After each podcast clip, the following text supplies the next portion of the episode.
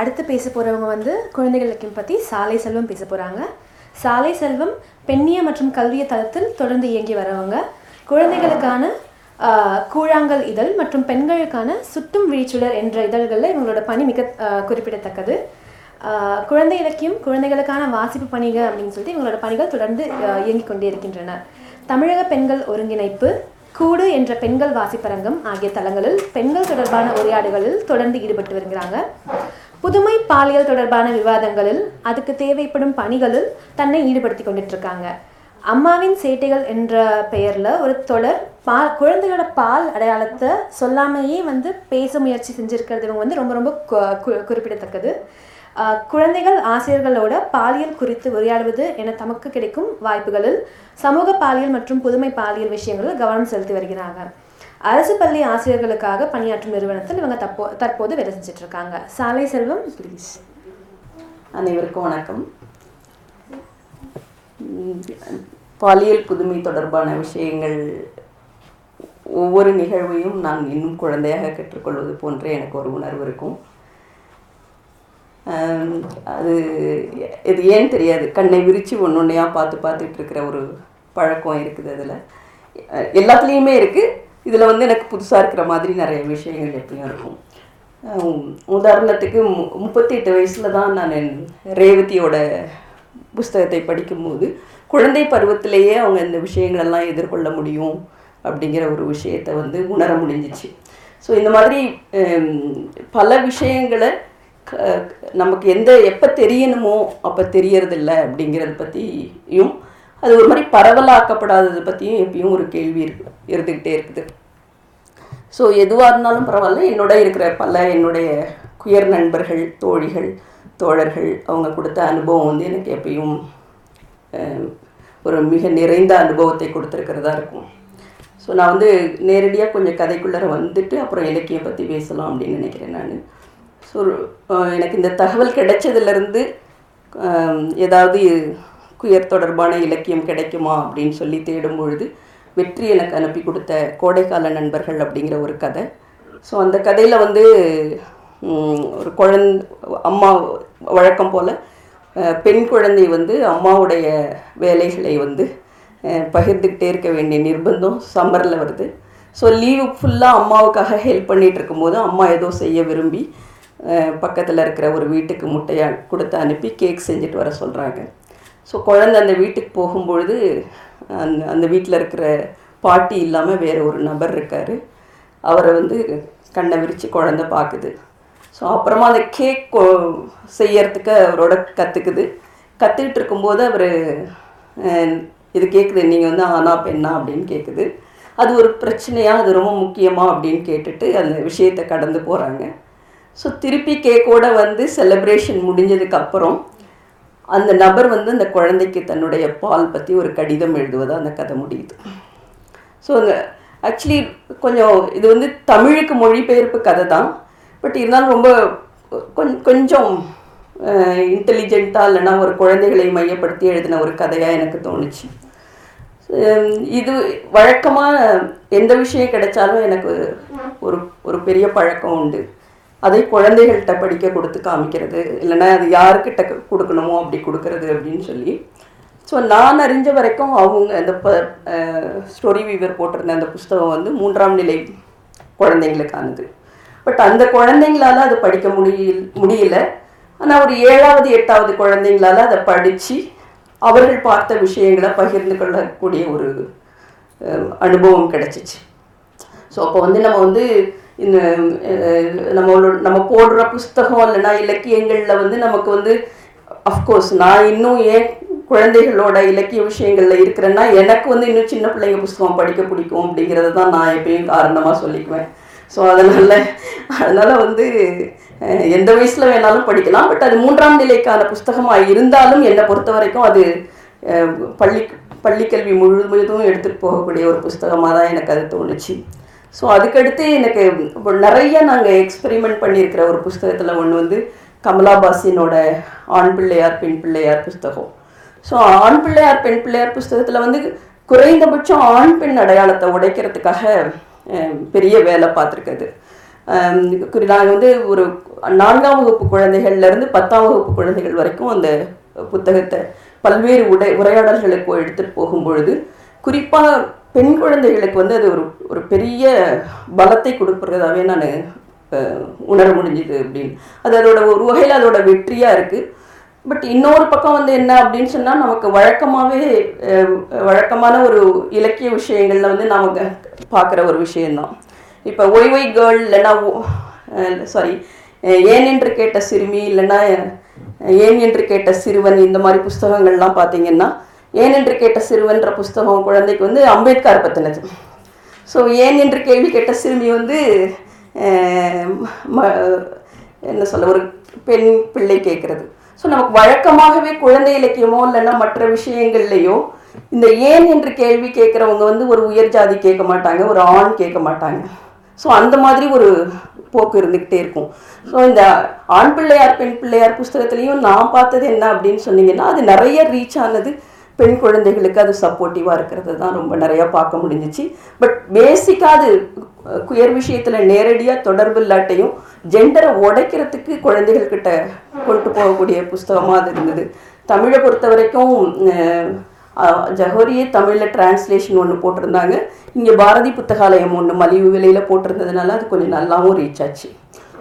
So எனக்கு ரொம்ப இன்ட்ரெஸ்டிங்கான அது என்னென்னா கோமதியை வந்து நான் எட்டாம் வகுப்பு மாணவர்களுக்கு படிக்க கொடுத்து பார்த்தது. எட்டாம் வகுப்பு ஒன்பதாம் வகுப்பு மாணவர்கள் வந்து கோமதியை ஐ திங்க் எல்லாருக்கும் தெரியும்னு நினைக்கிறேன் கா கீராவோடது கோமதி.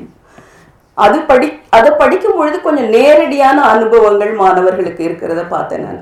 ஏன்னா ஒரு அது தமிழ் சூழல் அப்படிங்கிறதுனாலயா இல் அல்லது கொஞ்சம் அவங்களுக்கு அடிக்கடி தொடர்ந்து அடிக்கடி கிடைக்கிற அனுபவமா அப்படின்லாம் தெரியல.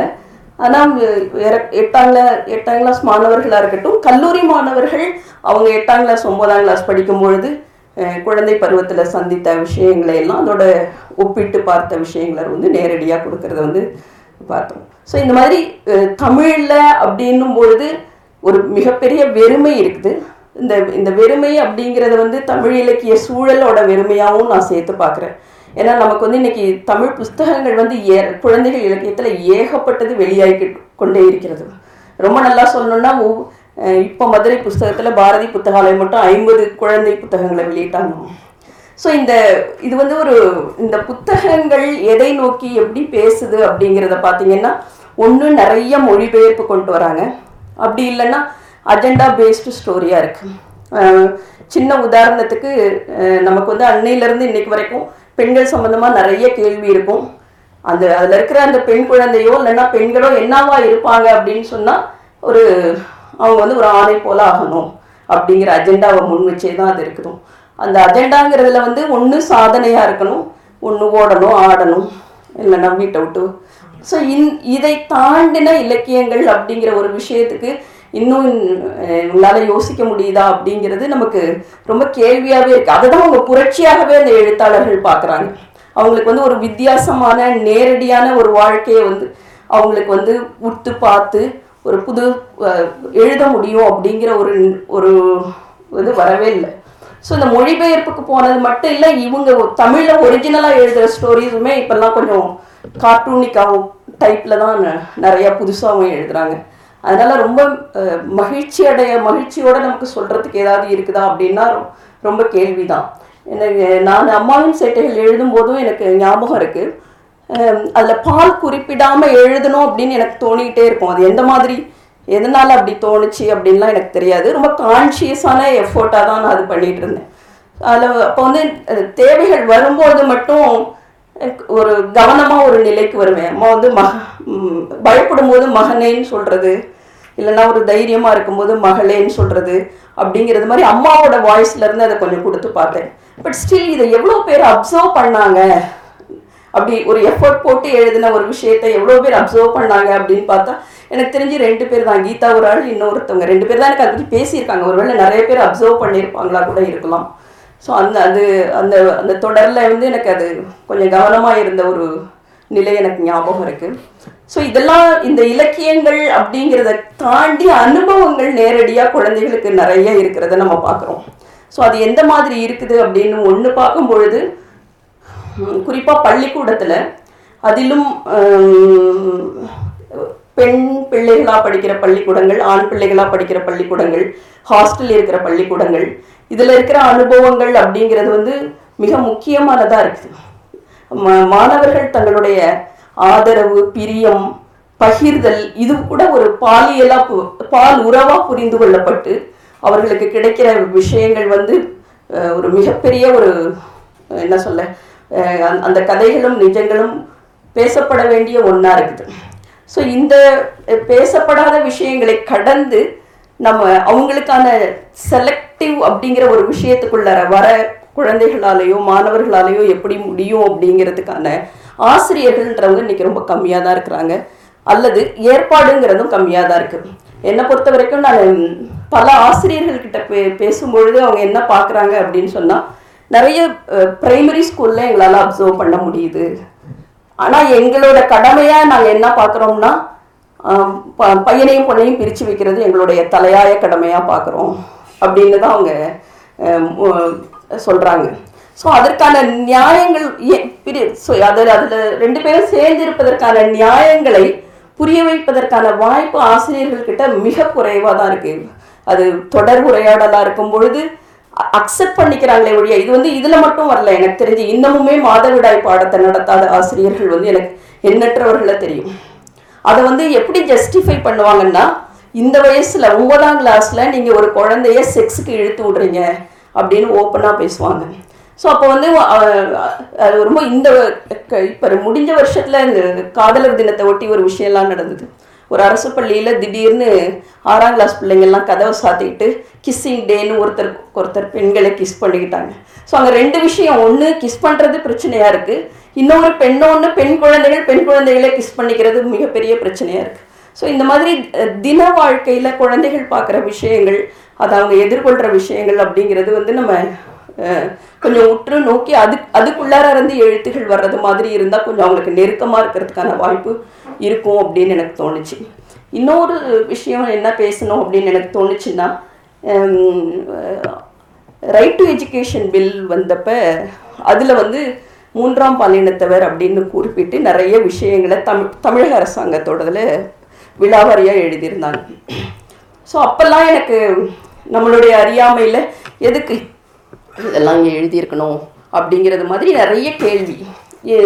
அங்கே வந்து அதில் பார்த்தீங்கன்னா கேர்ள் சில்ட்ரன் இருக்கிறாங்க மூன்றாம் பாலினத்தவர் இருக்காங்க தலித்துகள் இல்லை. ஸோ இங்கே எப்படி தலித்துகள் காணா போனாங்க அப்படின்னும் எங்களுக்கு தெரியல. எதை எந்த நோக்கில் இங்கே மூ இவங்க வர்றாங்க அப்படிங்கிறதும் கேள்வியாக இருந்தது. ஸோ அப்புறம் இப்போ இந்த மாதிரியான வி- அப்படி வந்த வந்த ஒரு விஷயம் ரைட் எஜுகேஷனில் பில்லில் அவ்வளோ எலாபரேட்டிவாக வந்ததுக்கப்புறம் அது தொடர்பாக என்ன நடந்திருக்குது அப்படின்னு பார்த்தீங்கன்னா எனக்கு தெரிஞ்சு இன்னைக்கு வரைக்குமே ஒன்றும் இல்லை.